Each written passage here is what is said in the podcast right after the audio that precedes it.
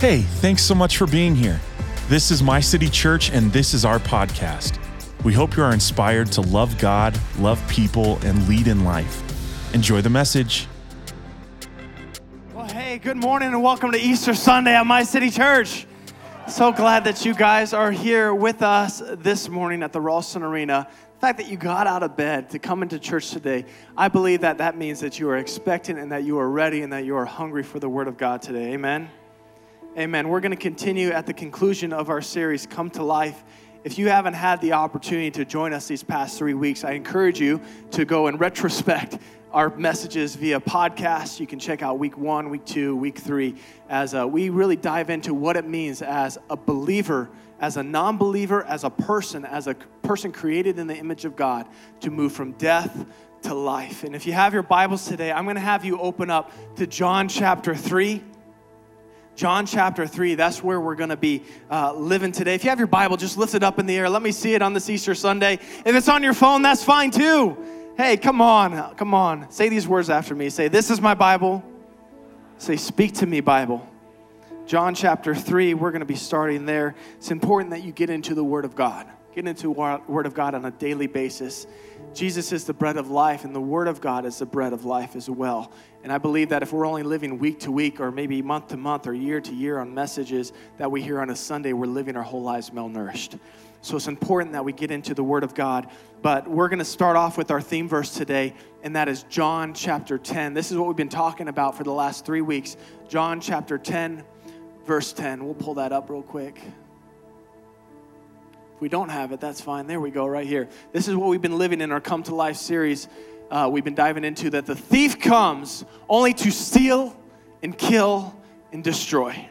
But I, meaning Jesus, I have come I have come that you may have life and life have it to the full. And I believe that that is available for each and every one of us. How do I, how do I believe that? Because I know it to be true.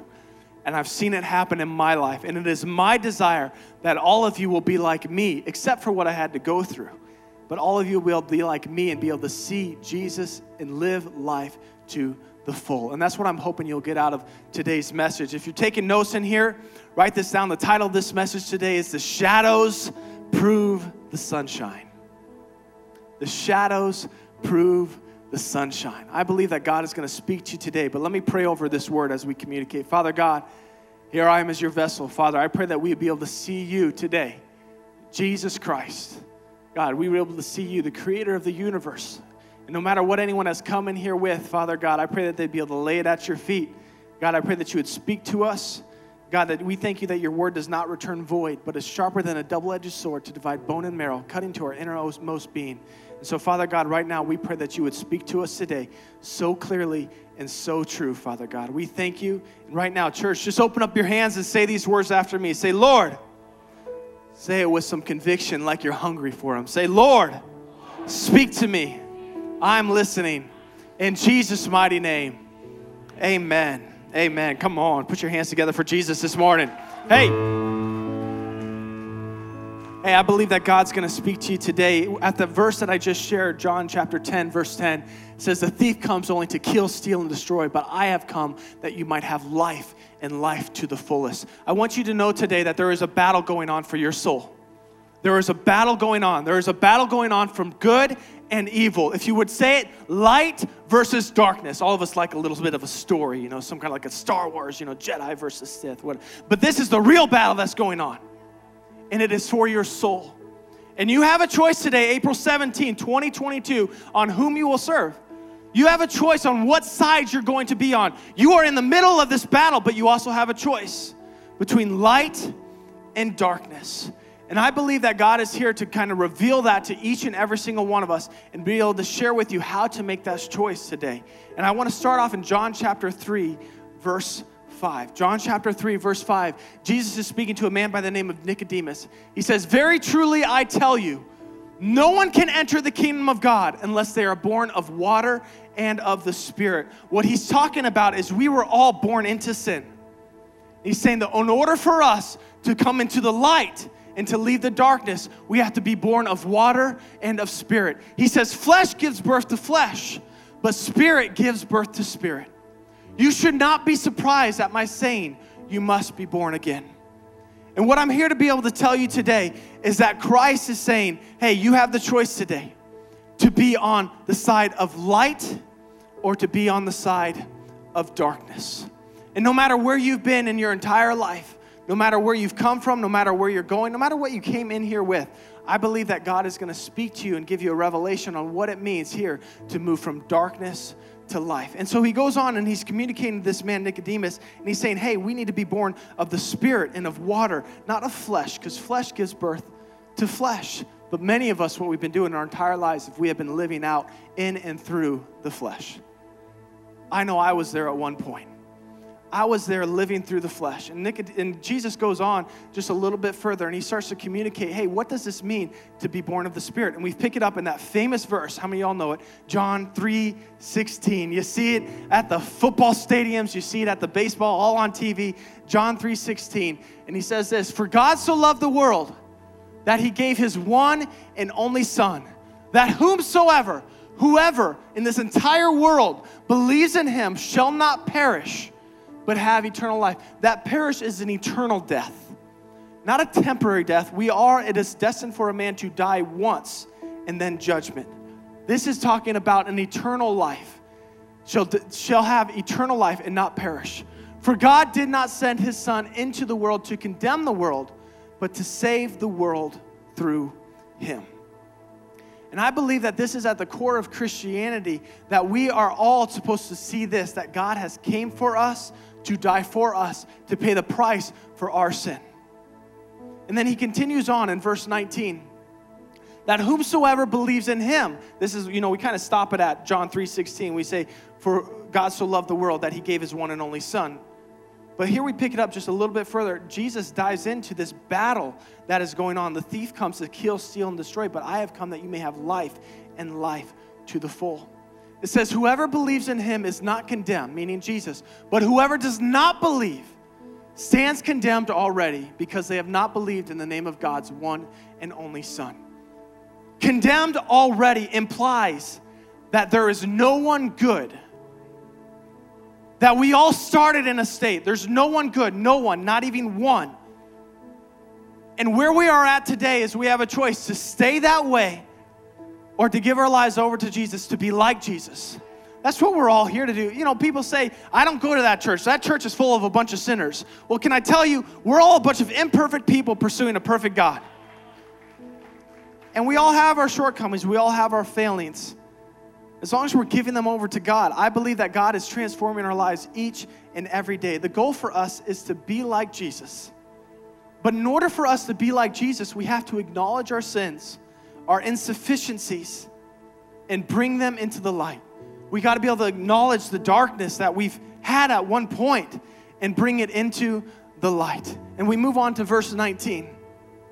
Jesus says, This is the verdict light has come into the world, but people love darkness instead of light because their deeds were evil. I don't know where you're at today, but there are some things in life that are actually quite nice to be a part of. Sin is pleasurable to an extent. And Jesus is saying that I have shone light into the world, but people love darkness instead of the light. And he goes on to the next verse to explain what that means. Everyone who does evil hates the light and will not come into the light for fear that their deeds will be exposed. They don't come into the light because they're afraid that their deeds will be exposed. I mean, everyone has something that they're hiding for the most part. But can I tell you that Jesus came, that thing that you're hiding or that thing that you're holding on to is actually poison to your life, to your spirit. And Jesus has come to set us free from that. Everyone who hates evil hates the light. Everyone who does evil hates the light and does not come into the light for fear that their deeds will be exposed. But whoever lives by the truth, comes into the light so that it may be seen plainly that what they have done has been done in the sight of God. I want you to leave that up there just for a second here. It says, Whoever lives by the truth. Can I tell you, there's a way that we can live by truth or we can live by lies. And if we're hiding darkness in our lives, we're actually living by lies. Jesus says, The truth shall set us free. And I believe that I've lived my life in a point of bondage at one point, and the truth had set me free. And I have a question for you today. If you knew that there was freedom on the other side of your honesty, would you expose the lies that you've believed? If you knew that on the other side of your honesty, if you exposed them to God and you had freedom on the other end, would you give them to Him? See, but most of us, we choose to live our lives in darkness. Now, darkness is, darkness, don't get too confused with this word darkness. Darkness is, is, is an absence of light. But the thing about light and darkness, now, I could get canceled for this, but they cannot coexist. Like that bumper sticker on the back of the cars. They don't coexist. The Hindu God, the Muslim God, as much as people want to say, oh, they're all the same God, Jesus Christ said, no one comes to the Father except through me.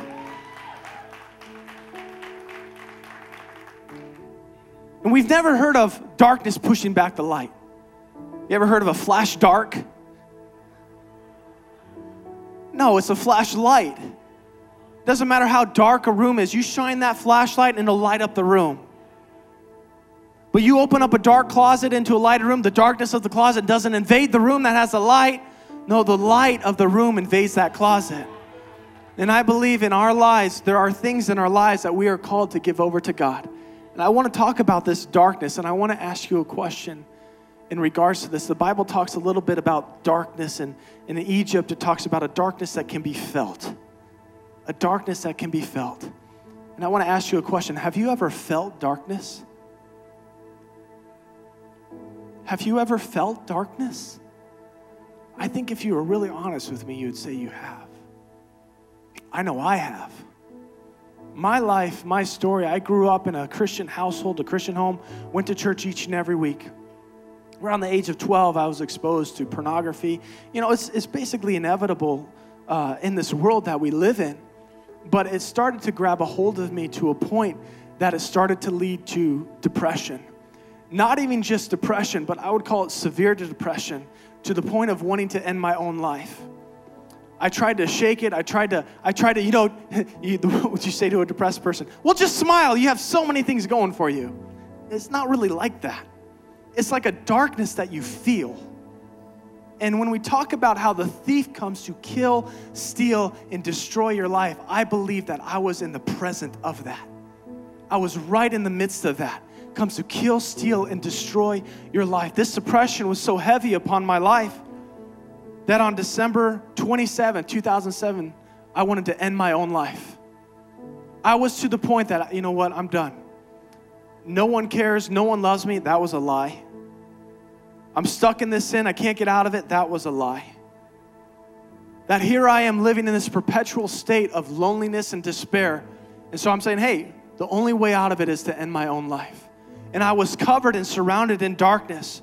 But what I found at that very moment, in that darkest of darkest of nights, that Jesus' light shined the brightest in my life.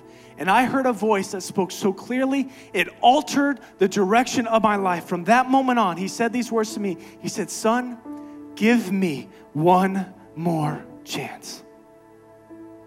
And it was at that moment that I exposed everything that was in my heart every every sort of figurative disease, every sin, everything that so easily entangles.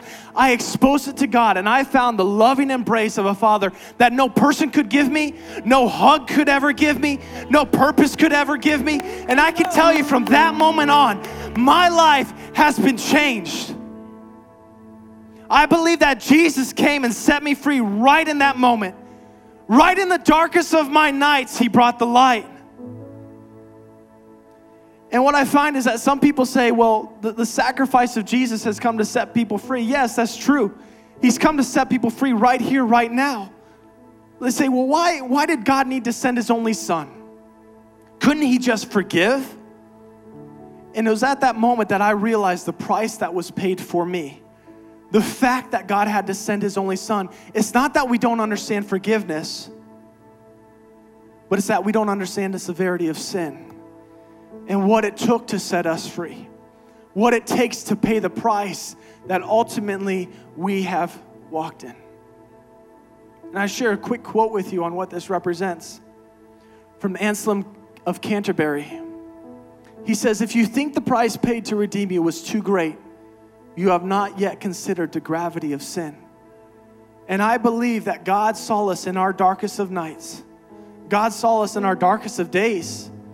And He says, I'm going to do whatever it takes. I don't care the cost. I'm going to reunite people with the Father.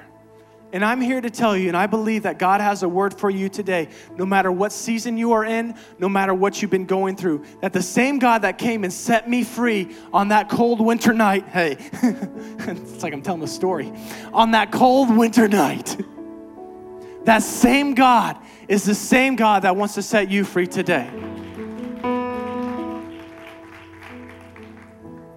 And this is what I feel like the Holy Spirit sent me to tell you today is that God does some of his best work in the dark.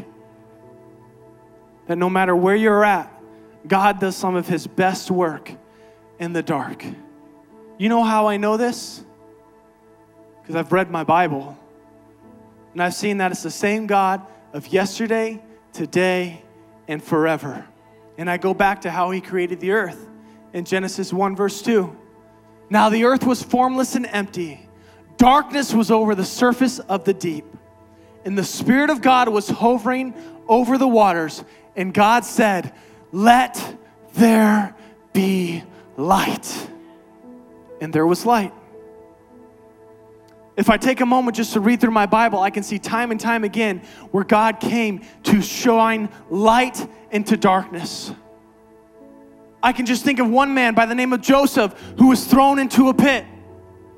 And what the devil meant for evil, God actually used for good. And God actually set him up in Egypt, become the second most powerful man in Egypt, so that he could save the people when a terrible famine came. I can see God, whose his people were in bondage in Egypt for 400 years, coming in a short amount of time, making the most powerful nation in the world at that time bend its knee to set God's people free. I can see the people walking up against an insurmountable impasse the Red Sea, and God divides the waters to make a way. Can I tell you, if God can divide the waters of the Red Sea, what makes you think that you and He cannot divide the waters in your life? What makes you think that He can't step in the middle of your life and make a way? I can see them starving in the desert and God providing manna from heaven. I can see them thirsty in the desert, and God tells Moses to strike a rock, and the water flows to a people that are parched. I can see men coming into the promised land and with a big wall in front of them, and God saying, Hey, it's so simple, just march around it. And then give it a shout, Watch what I can do. Son, give me one more chance. I can see a man by the name of Gideon who rallies up together 32,000 people to set the people of Israel free from the oppressive Amalekites. And God says, Hey, 32,000, that's too many. And he dwindles them down to 100 because God works best when there's insurmountable odds against him. You can't outnumber God. I can see a woman by the name of Ruth, her, husband dies, and there's no way for her to get married in her family. And rather than forsake everything that she's known to go back to the land that she knew, she just says, Hey, you will be, your God will be my God, your people will be my people. And see if God doesn't bring a kinsman redeemer by the name of Boaz to, to reunite with Ruth. I can see a man by the name of David, just a little shepherd boy, calling on his God, saying, Here the Philistines are defying the name of the living God. And he steps in the middle and says, Hey, God, I want you to use me. And God shows up with a little shepherd boy and a slingshot and takes down a mighty warrior named Goliath. Some of you may know this story of King Hezekiah. This is actually a really cool story because you can see it in the history books. The king of Assyria was surrounding Jerusalem and he was on a conquest. There's a big pillar that they took out of Babylon that talked about all the cities that the king of Assyria took over, and Jerusalem was not one of them. It just said he decided to leave because the kings at that time never talked about their defeats, but the Bible shares what it was about. They besieged Jerusalem over with 185,000 people. And Isaiah prophesies to Hezekiah, King Hezekiah, and says, Hey, this time tomorrow, the enemy will be no more. Tell you what, God can do a lot in a short amount of time. Son, give me one more chance. And at that night, 185,000 people, the Bible says that God sent an angel and struck down 185,000 people that were besieging the city. If you ever feel like you're surrounded, tell you what, it just takes a moment for God to set you free. I can think of Esther, who was a woman that was available for God. And God saved the people through her. I can think of Daniel in the lion's den crying out for God in the darkest of nights, and God's closing the mouths of the lions. I can think of those three Hebrew boys, Shadrach, Meshach, and Abednego, thrown into the fiery furnace, and God doesn't show up till the last moment, but He shows up and sets them free. I can think of Lazarus who's been dead for three days, and God opens up the tomb and says, Lazarus, we're not done, come out. I can think of all these dark times, that's just to name a few. I can think of when Jesus was dying on the cross in Matthew 27, verse 45. It was from noon until three in the afternoon, darkness covered all the land. In the middle of the day, darkness covered the earth. About three in the na- afternoon, Jesus cried out in a loud voice, Eloi, Eloi, lama sabachthani, which means, My God, my God, why have you forsaken me? Because God stepped into a dark moment so that he could set people free from a dark moment. Can I tell you, God does some of his best work in the dark? Then he dies. End of story. Or so we thought. The Sabbath comes and if you understand Sabbath, Saturday, it's a Friday night to a Saturday night. So they took Jesus off the cross, they put him into a tomb, and they weren't allowed to go visit this tomb for over 24 hours. So here it is, Friday night, they have Sabbath, they're sitting in their home. Saturday's just quiet and silent, and they're just thinking, yeah, this man we thought that was the Messiah is no more. And so here, this one lady by the name of Mary Magdalene is like, I can't wait to just go visit the tomb and put some things on him because he changed my life. And so Saturday night comes and it's too dark now, so she has to wait another 12 hours before the sun rises this morning, like 6 a.m., Resurrection Sunday. And can I tell you, even in your darkest of nights, those shadows that you're going through proves that there is a sunshine. Those shadows that you are experiencing proves that there is a sunshine. And Jesus has come to bring you in to the light. And we pick up in John chapter 20 verse 1. This is Mary Magdalene. Early on the first day of the week, when was it? While it was still dark, Mary Magdalene went to the tomb and saw that the stone had been removed from the entrance. So here it is, it's still dark, and God was moving. It's dark, and God was moving. In the middle of the night, they didn't even know it, but God was moving. And I'm here to tell you today that God does some of His best work in the dark. And in your life, God does some of His best work in the dark. While it was still dark, God was moving. Do you see it? Do you see it? That weeping may be during in the night, but joy comes in the morning. And if you're not dead, God's not done. And if you're in this place and you're going through that same darkest of darks and nightest of nights, and you feeling, I don't even know, I know what happened on that December 27th day. I gave my life fully over to Jesus. I said, It's no longer I live, God. You who you live through me. I was trying my own endeavor, my own desires, and I gave my life over to Jesus. And if you're in this place and you're saying, Pastor Eli, I want to give my life over to Jesus. I want to give you a moment with every head bowed and every eye closed. It was just a prayer. I was just in my bedroom and I said, God, I give my life over to you. I may not know what you're going through, but I know God does. And He's here to tell you today, He says, Give me one more chance.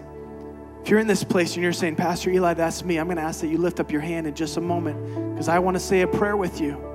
Now, it's not this prayer that realigns you with God or aligns you with God that saves you, but it's the condition of your heart saying, God, I give you my life. So if you're in this place, you're saying, Pastor Eli, that's me. I'm going to have you lift up your hand on the count of three. One, two, three. Lift up your hand. Lift up your hand. I see your hand. I see your hand. I see your hand. I see your hand. I see your hand. Thank you so much for listening today, and we want to give a special thank you to those that give so generously to My City Church. We wouldn't be able to do this without you. If you would like to give today, please hit the link in the description or go to our website at mycitychurch.cc forward slash give. And if you enjoyed today's podcast, please hit the subscribe button and share it on all of your social media. We love you so much. We'll see you next week. God bless.